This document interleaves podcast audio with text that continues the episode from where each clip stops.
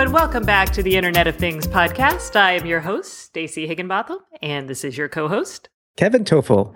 And today we have some sad news for all the Wink lovers out there, which means Kevin. Mm-hmm. Yeah, it's just me. I'm the only one. I'm a Wink fanboy all by myself. It's it's only you. Well, the news Tuesday morning, Quirky, the company that owns Wink, filed for bankruptcy. They filed for Chapter 11 bankruptcy, which means they're trying to restructure. As part of that, they agreed to a bid from Flextronics, which now goes by Flex, to they accepted Flex's bid for 15 million for the Wink home automation subsidiary. So, you may be wondering, what does that mean for you? I am exactly wondering that. What does that mean for me? Not the listeners or anybody else. What does it mean for me? Because I love my wink. It's the only one in the world who loves their wink. But you know, I'm actually running a wink right now, so I, I wonder what it means for me running a wink. The answer is for the next 60 days or so, your wink should still continue operating. What they're going to do as part of the bankruptcy process, Flex has made what is called a stalking horse bid. So that means that Quirky likes Flex's bid the best. And if any other bidders come along that offer more money and appear to be better for the creditors and Wink's business is an ongoing concern, basically. The bankruptcy court and the trustees would say, hey, you know, Flex, do you want to offer more money? Otherwise, we're going to take this other company's bid. I don't think that's going to happen. They've been mm-hmm. trying to sell Wink for for months. I mean, yeah, and it's it's a numbers problem. Um, you had written up this story when the news broke, and it sounded like they were between 50 and 100 million dollars in debt. And they, they are. Yeah. Um, so Quirky has between 50 and 100 million dollars in debt. They have between 10 and 50 million in assets. When I spoke to Ben Kaufman, the CEO, the he's now the former CEO of Quirky, mm. all the way back in July, he said that Quirky had about 2 million or sorry, 12 million dollars in cash left. Mm. So that's that's not a lot of cash left. No, and according to the bankruptcy filing, you had said Flextronics is the biggest creditor. They're owed about almost gosh, almost 19 million as it is. So, you know, 15 million, they're just trying to recoup as much as I guess as possible. And then what may they do if they get the bid accepted? So if they get the bid accepted, their goal is probably to keep it going as a legitimate business. Mm-hmm. So Flextronics actually made the Wink hub for Quirky. Mm-hmm. So it behooves them to actually keep it operating for a couple reasons. One, there's all these Wink hubs still out there on the shelves and the relays. Mm-hmm. And then there's a whole ecosystem of devices and partners that also are Flextronics customers, to be quite honest. Mm-hmm. Um, Flextronics makes a lot of, they're a contract manufacturer. They also right work with startups through their Lab 9 division, building a lot of connected products. So having a big black eye in terms of Wink failing and all these mm. partnerships and integrations failing is probably not in their best interests. Yeah. So if they can keep this going and maybe maybe turn the business around for Wink in terms of continuing to sell products, maybe mm-hmm.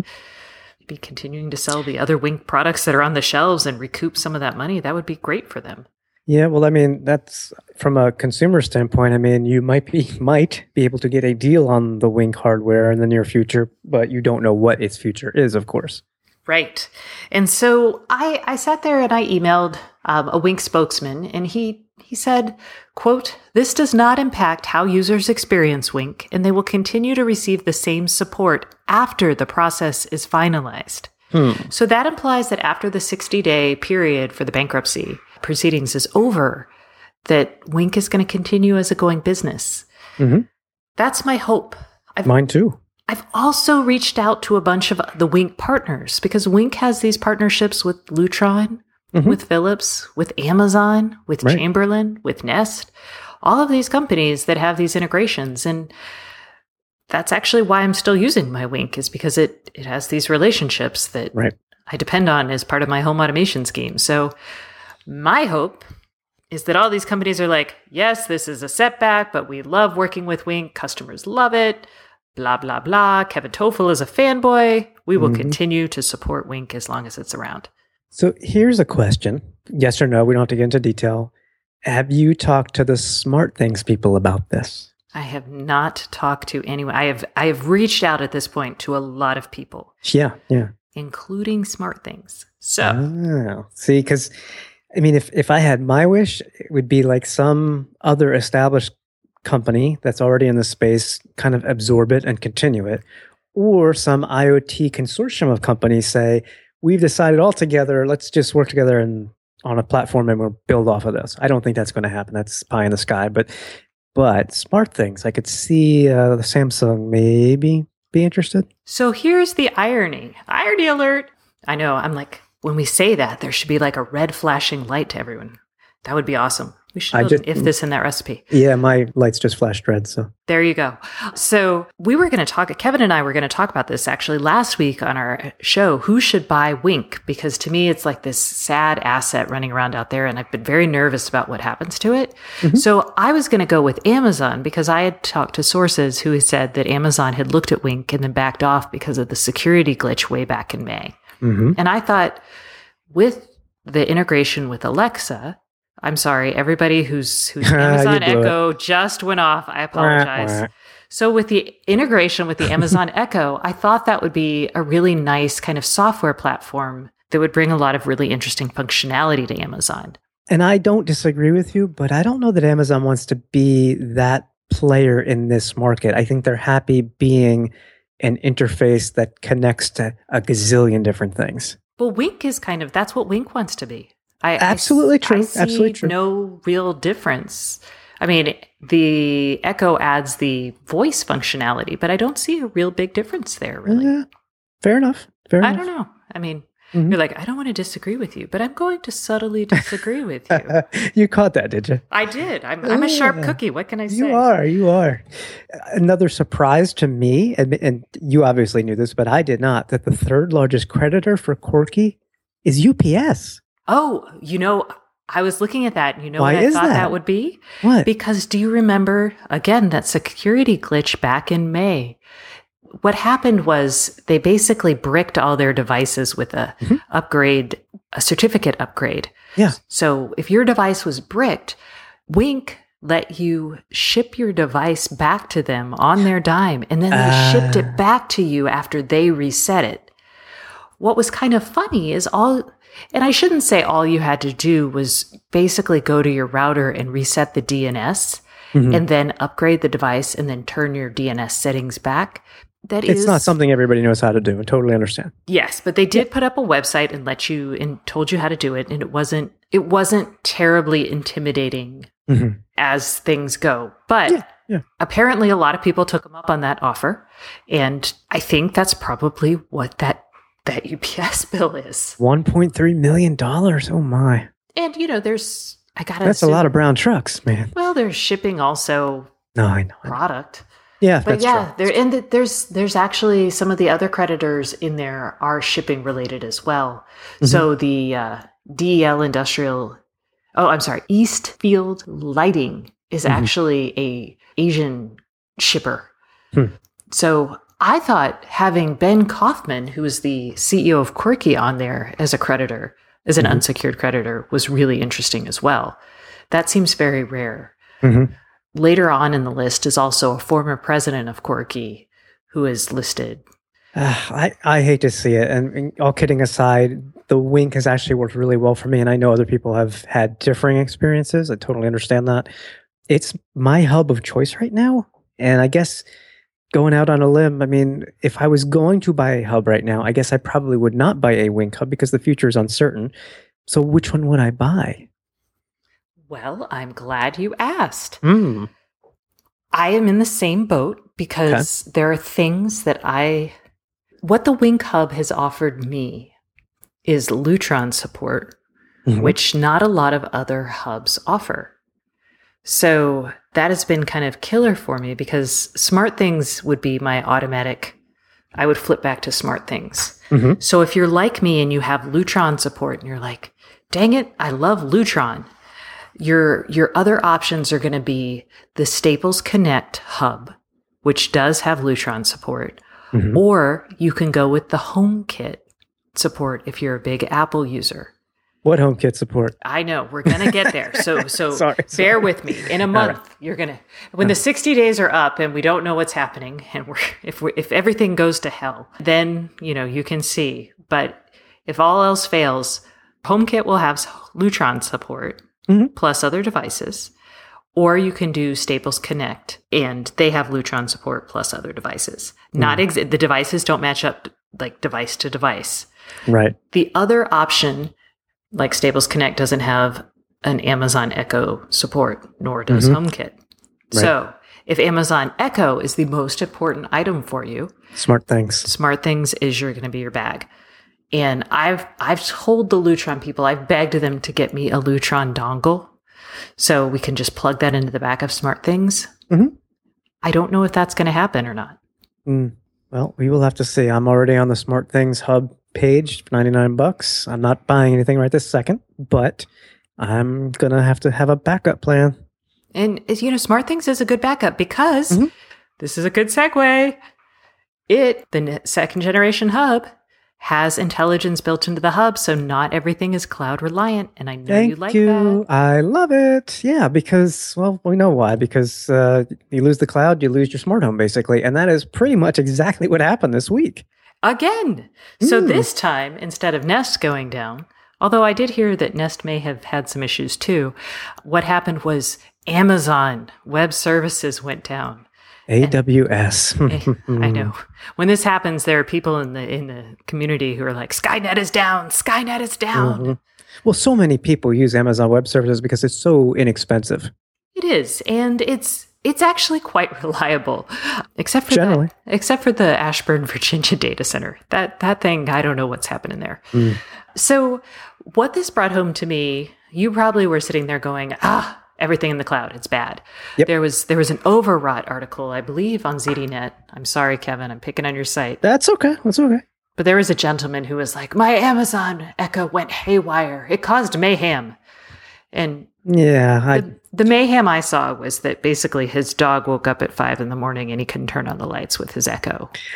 Yeah, I mean, okay, you get used to a certain convenience factor and all. It's, I guess you could construe it as mayhem, but no, I, I was inconvenienced that very night because my Echo was not playing music or controlling my lights either. So I actually had to get out of the chair and hit the light switch. So mayhem, it was not for me. We had the same issue, and mayhem was not the word I chose to use in my head. I was like, Yeah. What the heck is happening? was the extent of my.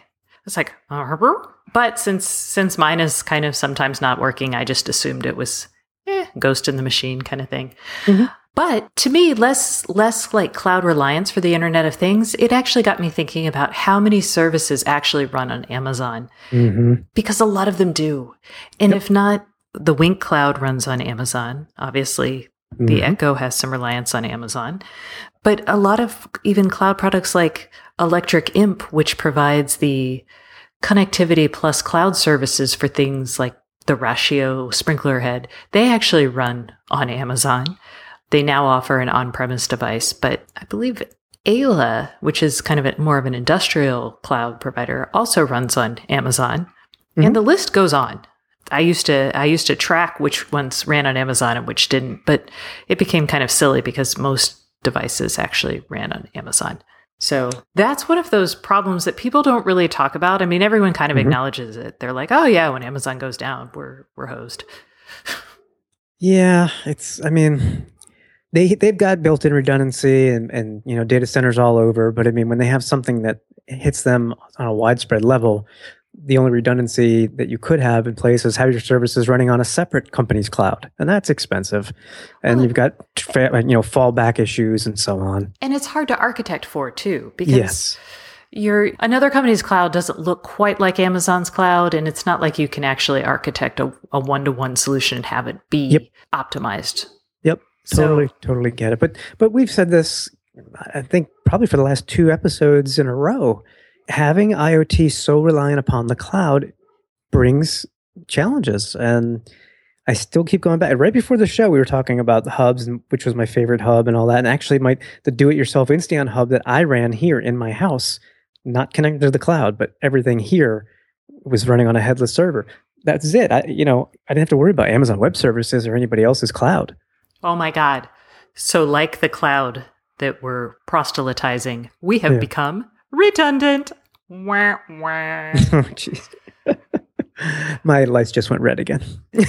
oh yes, I, you're like, you're like, can I, can I just leave? Yeah. Okay, so we're not going to talk more about this because there's really not more to say since neither of us are offering a service, nor can we really. I really can't think of an option that really helps people here. But if you guys, listeners, have an option, I'd love to know about it because this is this is a continuing problem. Well, And- but we, oh. you did actually give an option, and that was uh, at least to consider the Smart Things Hub, which the new one does have some smarts, you know, locally in case the cloud is not accessible. Well, and you know, the Amazon Echo has some smarts locally. So, you know, I think your counterpart at ZDNet talked about the alarms being set inside the Echo. mm-hmm. So There's some local stuff. Yeah, yeah. yeah. So, you know, there's Hybrid.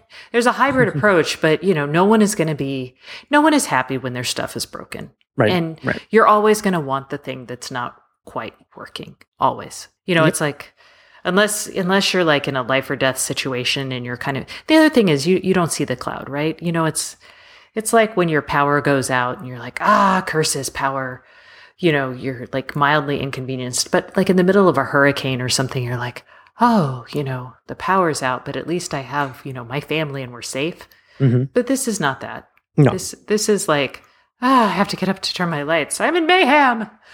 Uh, I don't know where I'm going with that. Let's talk about smart plugs. Let's talk about presents because Presents. Did you get me presents? I, I Oh wait, you I don't got- mean that kind of presents. Never mind. I got me presents. Okay. uh, What'd you get? I got I got these smart plugs from a company called Zuli. And I got to tell you Kevin, we have talked about presence and Bluetooth for god, it feels like years, right? Forever. Yep. Forever. And now that I finally tried them, You like it, don't you? I, I do like it, but I'm also like, once again, this is so hard for me, right? It's like Mhm. Christmas where you're like, it's Christmas, it's Christmas, it's Christmas. And then Christmas comes and you're like, oh, okay, well, yeah, that was, I guess, yeah, that was cool. Which makes me feel like a little ungrateful. So Zuli, and this Zuli is fine. Zuli makes these smart plugs. They sell for $160 for a three pack, which is what you're going to need to actually do presence in your home, or $60 for a single smart plug. They're beautiful. They um, plug in to any outlet and turn it into a smart outlet. Mhm. You can plug any appliance into it. If you plug a lamp into it, it turns into a dimmer. It also measures energy usage. It can do scheduling. It can, let's see, what else? Measures my carbon footprint for that device. And it Almost sounds like the uh, Wemo Insight switch that you had sent me. Yes, and that is also $60. So if you were looking at both of these and you were like, I really want a smart outlet that does some cool things, Mhm. you know, I might recommend you do the Zuli because you're going to get the on off capabilities, you're going to get the energy consumption, but you're also going to get the ability to dim a light, which Mhm. I don't believe the Insight gives you. Mm, I think you are correct on that one. But for the time being, this is only iOS. So iOS only for now. Android Mm. is coming later. I don't know about Windows. So the big deal about the three pack is besides saving yourself a little money, if you have three or more of these, they use Bluetooth to triangulate your presence, your location in your home, provided, and I said this probably two years ago, provided you have your phone on you. Yes. And and I know when we talked about this way back, you were like, I don't want to carry my phone everywhere. But I'll bet you're doing it now, aren't you? Yeah, a little bit. Uh huh. So Uh-huh. here it goes. Okay, so here's here's what Zuli is selling. Zuli is selling presence, and they're selling it tied to Bluetooth on your phone. So yes, you do have to take your phone with you, which I kind of loathe because I don't always have pockets. But if I take my phone with me, here's what I can do. I can walk into a room and theoretically the lights will turn on in the lamp that I've plugged into the Zuli. It will Mhm. turn on when I enter the room. And that is actually pretty cool. So I'm walking through my house and it's like, boom, the lights turn on. Or boom, the TV turns on. Or boom, when I walk into my office, the printer turns on. I don't know why I plugged that in. It was just kind of more fun. But Do the lights turn off when you leave the room? so yes, I, I plugged it into our bedside table lamp Mhm. in our master bedroom. It's actually my husband's bedside table lamp because Mine is already plugged into a different smart lamp setup, but his was set so five minutes after I leave the room with my phone that it will turn off. And the UI on this is really nice. So when you're actually setting that up, it warns you. It says, by the way, when you do this, you could be leaving other people in the dark. Do you still want to do it? That's nice. I, I really did think that was nice. I was like, yes, I do. And my husband's like, thanks a lot. um, so, yes, I did. And when I left with my phone, boom, it turned off. And that was actually, once again, nice. I did find that if I left the room, but I didn't go into a room that had a Zuli outlet in it, Mhm. it didn't always turn off. hmm It was a little hit or miss.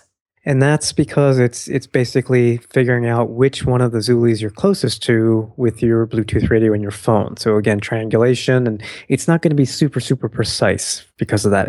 Is my guess. Right. So if I if I went out of the master bedroom into like the office where there was another Zuli and then I went someplace else, Mhm. then the light would turn off. But if I went from my master bedroom down into like the living room where there was no and I I bypassed all the other Zulis, Yep. it was just like I don't Yep. know where she is. Because you're still closest to that one, or yeah, it just doesn't know where you are at that point. So I was like, "Oh, I guess I need to buy more of these to really cover my house." I was just gonna say, you pretty much want one in like every room. That's one thing. So here's the other thing about living with it Hmm. it integrates with the Nest. I can't tell if this is a great thing or not a great thing. So I think I need more granular controls, but for most people, they're going to probably love it.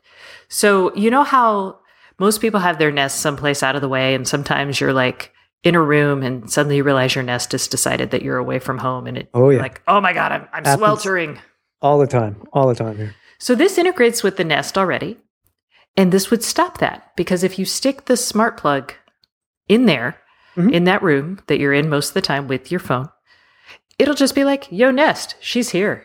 Don't go to away. She's Yep. right here."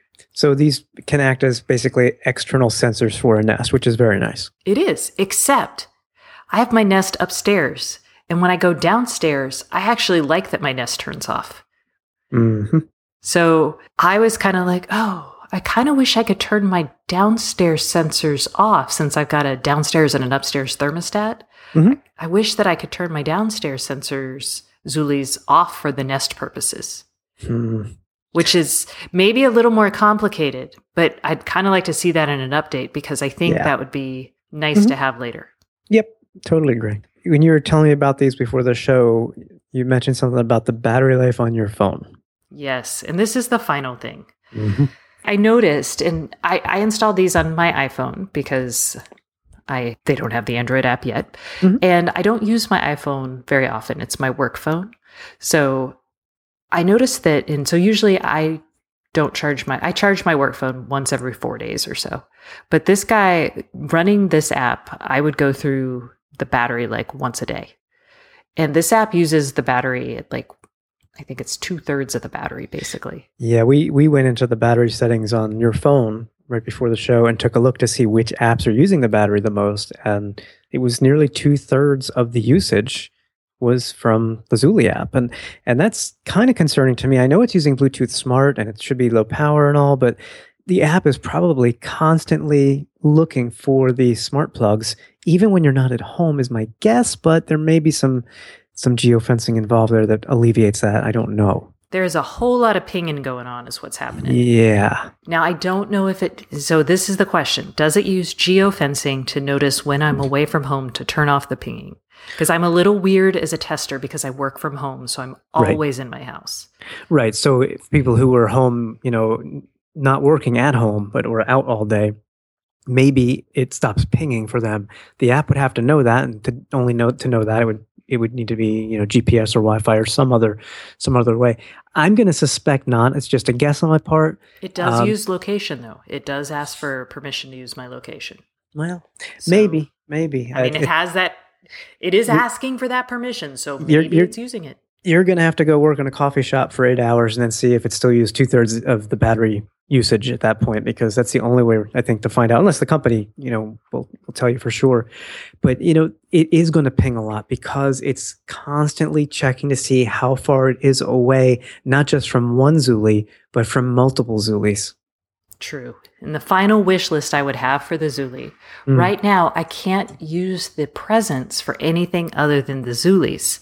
Mm-hmm. I really want to use the presence. And Taylor, the CEO of Zuli, Taylor Humphreys, said that they're working on this. But I really want to use like the Zuli presence as an if this then that trigger yep. to trigger other things because yeah. my lights are not lamps. So the fact that it's plugged in devices is very limiting to me. Whereas mm-hmm. I want to be like, yo, when I step into this room, I want my Lutron lights to turn on or my Philips Hue lights to turn on.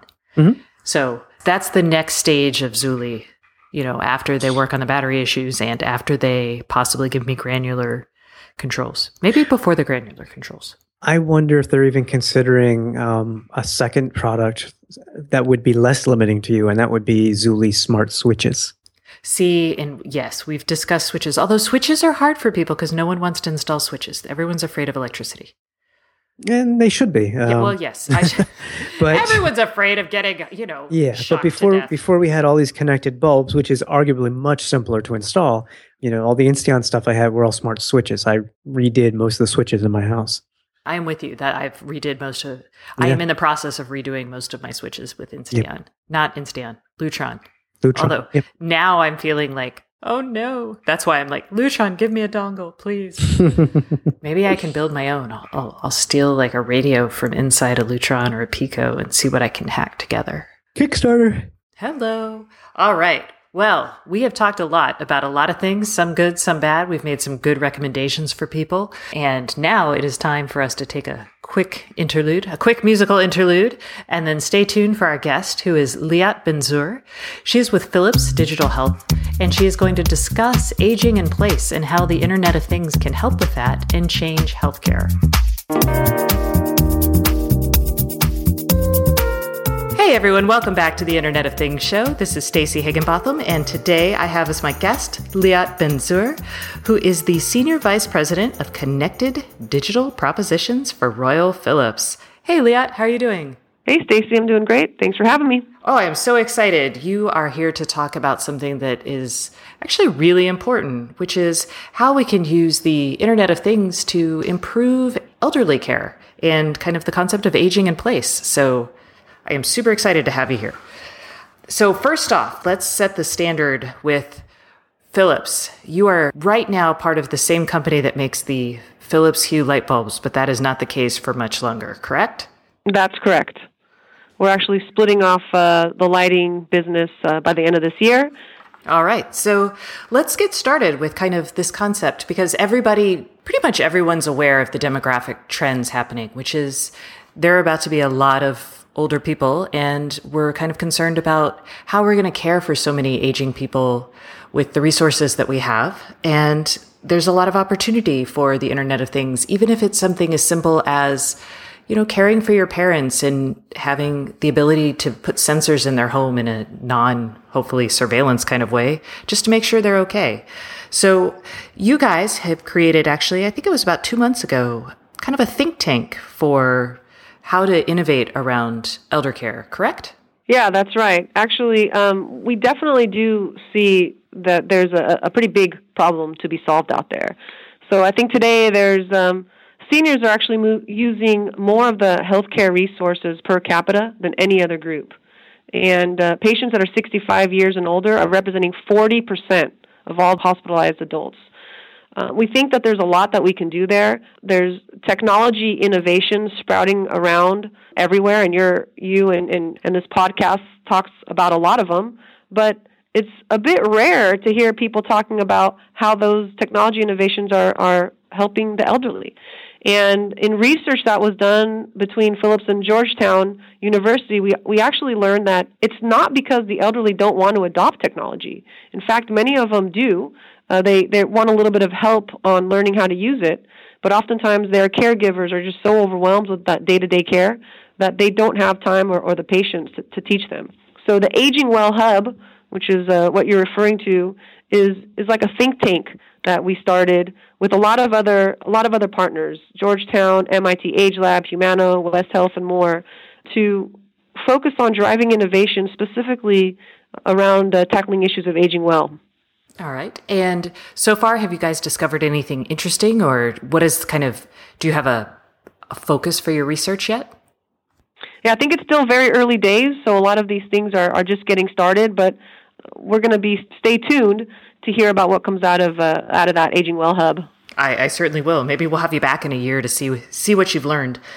So Philips has actually been doing a lot with the elderly. I shouldn't say a lot, maybe, um, but you guys have been in this space for decades with the Lifeline product, which you know I think we've all we're familiar with. I've fallen and I can't get up. Is, was that the tagline? I is that Lifeline's tagline?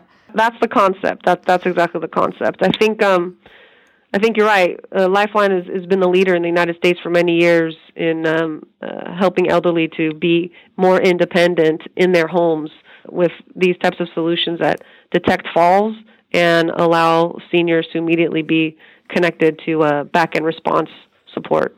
So, how do you take a product like that, which is you know connected to a cellular network, and kind of upgrade it for the current generation and era? Because you know, I, I look at something like that and I'm like, a that's that feels very old school, and how do you tie something like that in with you know sensors? How do you make it maybe a little bit cheaper? I don't know. I mean there it's, it's i'm sure expensive because there's all this back end monitoring. It's not just like you know there are people on the other end. So if you fall the you know it's calling actual people who will send help to you. So that's i assume part of the cost. But how do you yeah it's it's, it's very it's very expensive it's it's actually a very complex solution. Uh, the Lifeline system takes over nine million calls a year. That's uh, almost one a minute, and their average response time is 22 seconds. So it's a it's a pretty serious um, solution to make sure that there's always someone there for your loved ones when they need it. Okay. But to your question, um, to your question in terms of how do you take these core technologies and drive them into uh, the brave new world, IoT is right at the heart of that. IoT is right at the heart of that. The same stuff that's driving all of the wearable companies that we like to talk about to, to do cool stuff, the same technologies that they're putting into to, to their devices are going into um, the next generation Philips GoSafe solution, which is really a, a wearable pendant. Um, it, include, it includes 3G modems, you have two way voice, home communicators, GPS, Wi Fi, intelligent breadcrumbs, audio beacons. It's all the stuff that we talk about in, I would say, kind of the more consumer centric, uh, sexy stuff that early adopters talk uh, like, like to discuss. But it's designed for the elderly, so it's it's not it uh, it's not the stuff that you um, see when you first walk into Best Buy in the home automation zone. The auto alert detection there is really designed to make sure that if someone falls, not only is it detecting the fall, but if the person falls and can't themselves make a call, it automatically starts the call for you. There's someone that talks back um, from the response center and makes sure everything is okay if you need assistance. And then you can start to think about how this can go beyond just um, those types of, of extreme cases to also providing support for elderly care um, when they need minor assistance. So if uh, someone's been locked outside of their home or they need to pick up some medications or they need help to you know to go to a doctor's appointment they have that on them at all times with someone there 24/7 who can try to contact uh, various people in their care plan to get help for them. That's really useful because I, I know that Lifeline feels kind of like, oh my gosh, you know, I have literally fallen and I am unconscious, or you know, you're going to send an ambulance versus I've fallen and I'm kind of stuck, but I don't really need an ambulance. I just, can you call my, I just want to call like a family member who's nearby and have them come over and just help me up or not even necessarily help me up, but just kind of come over and comfort me or, you know, make me some soup. So it, it's actually, it, it, it's an incredible thing, Stacy. I, I, I've seen a lot of technologies. Um, I actually went to visit the Lifeline um, team uh, on the East Coast that's taking a lot of these calls. And when you listen to someone who's you know, 95, I, there was 103 person calling in and, and, you know, just asking for help, small things, testing the system. And the, the happiness it brings to have someone on the other side right there immediately to help them, it's much more powerful than just the obvious thing that we think about in terms of um, fall uh, fall support. It's amazing. Oh, oh yeah, no, I mean I've I've delivered for Meals on Wheels before, and just just being there for someone is is like probably 80% of like what people need. I mean, it's, it's comfort, like human comfort. So that's absolutely that's worth it. So in terms of providing, again, healthcare, let's let's kind of talk beyond that solution. Let's talk about how we bridge the gap between kind of consumer grade medical stuff like a Fitbit or activity tracker into kind of hospital and medical care because as you get older, you're probably going to to need more wearables and more hospital grade care. And I'm very curious, like what that should look like in kind of this more consumer, I guess we'll call it the consumerization of medtech, because we've had the consumerization of IT. But what should that start looking like to make it a little bit friendlier as we kind of try to bring this stuff into the home? Because we're going to have to, right? We can't just rely on hospitals for that. And we don't seem to need to as much anymore with kind of better wireless, better sensor technology, right? I think we have no choice, actually. I think with the aging population growing, the number of chronic diseases growing, the overload on the medical system growing, um, health care costs growing, it's just not sustainable right? So so we have to. There's absolutely there's no question about it. The healthcare system needs to change. And the way that we see that happening kind of depends on where you are in the continuum continuum of care, what we call the continuum of care. So depending on if you if you're someone who's healthy or perhaps recently went to a doctor and were told that you have the potential of getting a chronic disease if you don't change your lifestyle. These need to be beyond general fitness tracking. It's really about wearable solutions um, that are going to focus on some real healthcare issues designed by doctors and psychologists that can really leverage clinical knowledge in order to drive programs that can drive change, behavioral change. So that's kind of one part of the continuum. If you're someone who's already sick, if you're someone who's already sick and you're in the in the healthcare system, there's also opportunities for for um, the Internet of Things and the consumerization of, of healthcare and wearables to play a huge role. I'll give you an example. We've been working on um, intensive ambulatory care programs with Banner Health, where we focus really on the most complex and high cost patients, like the top 5% of patients, often elderly, that have multiple chronic conditions, accounting for like 50% of all healthcare spending. And those patients get a bunch of connected hardware. They get Android tablets, they get customized software, they get all kinds of biometric sensors, blood pressure, oxygen saturation, scales, whatever. All of those solutions are tied back to Philips Health Suite digital platform. Doctors have access, nurses have access to see the information that's being gathered. They can triage that information. Patients are matched to healthcare coaches, nurses, social workers. And in just two years since we've been doing that program with Banner, there's a significant impact actual to healthcare costs. We're seeing 27% reduction um, in cost of care, which goes up to 32% uh, reduction for acute and long-term care costs, and a 45% reduction in hospitalizations overall. What are the common things that you need on the hardware side, that you need on the software side that you need on the cloud backend side to that makes these different from you know outfitting me with like a fitbit and maybe some home cameras and electronic medical record system that ties into i don't know HealthKit or ResearchKit or some some other kit yeah so there's there's a few key variables that really matter um, when we talk about changing the healthcare landscape Number one is accuracy of data. So lots of solutions out there, but accuracy of data really matters. That's you know why it's much much harder to, to for things to be considered medical devices or non medical devices.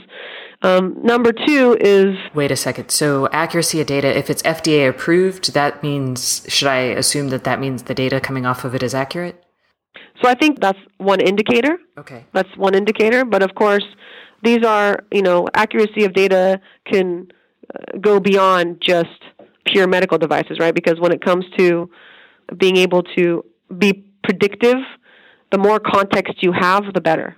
So you can imagine all kinds of things around you providing context. And I think accuracy of data is one of the things that the medical community absolutely struggles with. There's so many things out there. What do they trust? And noise in the system could really uh, provide bad results. And there's there's no tolerance for that in a medical system. So that, that's one that's one variable. Um, another key variable, and probably one of the most important variables, is the ability for data to be used kind of across the longitude of the things you do in your life. So, what I mean by that is today, when you buy wearable devices or smart devices at the store, all the data that's collected from those devices tend to be collected in disparate clouds by each manufacturer, whoever built that device. So if I have 10 different connected things around me, on me, in my house, usually the data is going to 10 different places. One of the things that we're really trying to do and, and we think is absolutely critical for the success of health tech in general is to create an open platform, a public cloud, if you will, where you can start to connect the dots from healthcare systems all the way through to devices that are more consumer centric. Secure, HIPAA compliant cloud where if the consumer consents to sharing data, you can actually start to connect the dots. And this is very, very important because if you want to do some of the things that um, we think are necessary for predictive analytics, you need to be able to take that wearable data and connect it up to the healthcare context. I'll give you um, an example of how powerful that could be. So, from that Lifeline wearable pendant that we talked about earlier, mm-hmm. the one that elderly people might be using more for, you know, fall detection and having someone there when they when they need help. Sure. We've been looking at the data from the past several years from seniors who have been using that, and um, working with a lot of uh, clinical scientists, data scientists. We've been able to do some really interesting uh, data analytics where we can detect proactively when patients are most likely to have health issues. So that's really allowing doctors and caregivers to intervene before problems occur. You know, of course, ultimately helping patients stay healthier and reduce reduce hospitalizations. But that's all using historical data that was gathered from Lifeline users over the years and combining that with real information that's coming in real time from the from the senior's wearable device the CareSage program, which is the name of that analytics platform, is able to start to change things from being a reactive care device to a proactive care device. Extremely powerful. You can't do that if all the different things we're using to collect data on lives in 20 different clouds. And you can't do that if the things um, that are collecting our data are living on clouds that are not secure, not HIPAA compliant, um, and are, are not going to allow you to do connect those types of dots. Okay, so it's like the predictive maintenance for machinery, but applied to humans. You're like, that's terrible, Stacy. That's don't don't say that ever again. okay, and that makes sense. You guys have done, and we'll we'll probably wrap this up quickly, but I, I do want to focus on some of the diseases that you guys have been, because you have this very, you have the Lifeline programs, very generic, like just general help. You guys also have the ambulatory care program, which is also kind of generic, but you also have some very specific disease programs. Um, with diabetes, you have a diabetes specific care community, you have a, a COPD care community. I'm very curious, like, I guess why those exist, what you're learning about doing specific care communities versus general health. And I, I'm guessing it's just a, when you focus on these care communities, you're getting both, is there a specific like being able to get better data associated with those care, like having a specific, I guess, patient group. But is there also like a an ability to bring those actual patients together if you want via kind of social media or help? Yes, absolutely. Um, so first of all, Philips is involved with kind of all of the above. So we're offering programs that are very specific to unique cohorts of population, such as the diabetes platform that was announced this week um, at Dreamforce, actually, uh, along with Salesforce. And that's really about a digital health solution to help improve the care for like the nearly 400 million people that are living with diabetes worldwide. It's a huge population. And it's all about diabetes self management with an application integrated to a back end that has a, an online community for collaborative care. So it's the first time that there's an online community that can connect people with diabetes to clinicians, um, to uh, other people that also have the disease, so that everyone can share both personal data, clinical health data, whatever they want to share in a secure app-based network. Um, so that's that's you know just a just a simple example of, of the types of things we're doing. But we're involved in this uh, at various points of that continuum, including general health solutions for people that maybe want to just start to monitor their blood pressure, uh, their their um, heart rate, their sleep patterns. You know, the most fundamental things in your life are your your sleep, your nutrition, your activity levels, and between those three things, if it can, if you can be coached to change your lifestyle, you can actually prevent having all kinds of chronic diseases later on in your life and we're looking at those opportunities too. I think one of the the most important differentiators, kind of going back to your other question, of what separates all of these programs from a lot of the other solutions that are out there today, is the clinical expertise and healthcare expertise that we're using to deliver the coaching, to deliver the recommendations, to deliver the changed behaviors that are necessary to improve the goal. That that's a real key differentiator. It's not just about tracking data and presenting pretty graphs and visualizations. It's what can you do with the data, and how can we use um, our bench of you know behavioral uh, change scientists and psych- psychologists and NICU nurses and cardiologists and everything in between to help deliver uh, programs. These are solutions that we often build with the patients um, and with hospitals very, very close to the last mile of healthcare in order to try to make an impact. Okay, so it's the involvement of the doctors and creating that community and getting an early start, hopefully. Absolutely. Okay. All right. Well, we have moved from your elderly. I'm always forgetting. It's it's the elderly hub. No, elderly innovation hub. Aging Well Hub. Aging Well Hub. See, my brain my brain reacts against it because I'm like, oh no, it's an actual hub, and I'm thinking of physical device, but it's not. So the Aging Well Hub, all the way to, I guess it's also aging well, as but it's earlier in life, with specific preventing specific chronic diseases. Hopefully, you guys have a lot going on. I'm excited to hear about it, and I, I feel better about my own my own efforts at aging, which which really involve just waking up every single day. So Thank you so much for coming on the show, Liat. I appreciate it. Thanks for listening and join us next week on the Internet of Things podcast.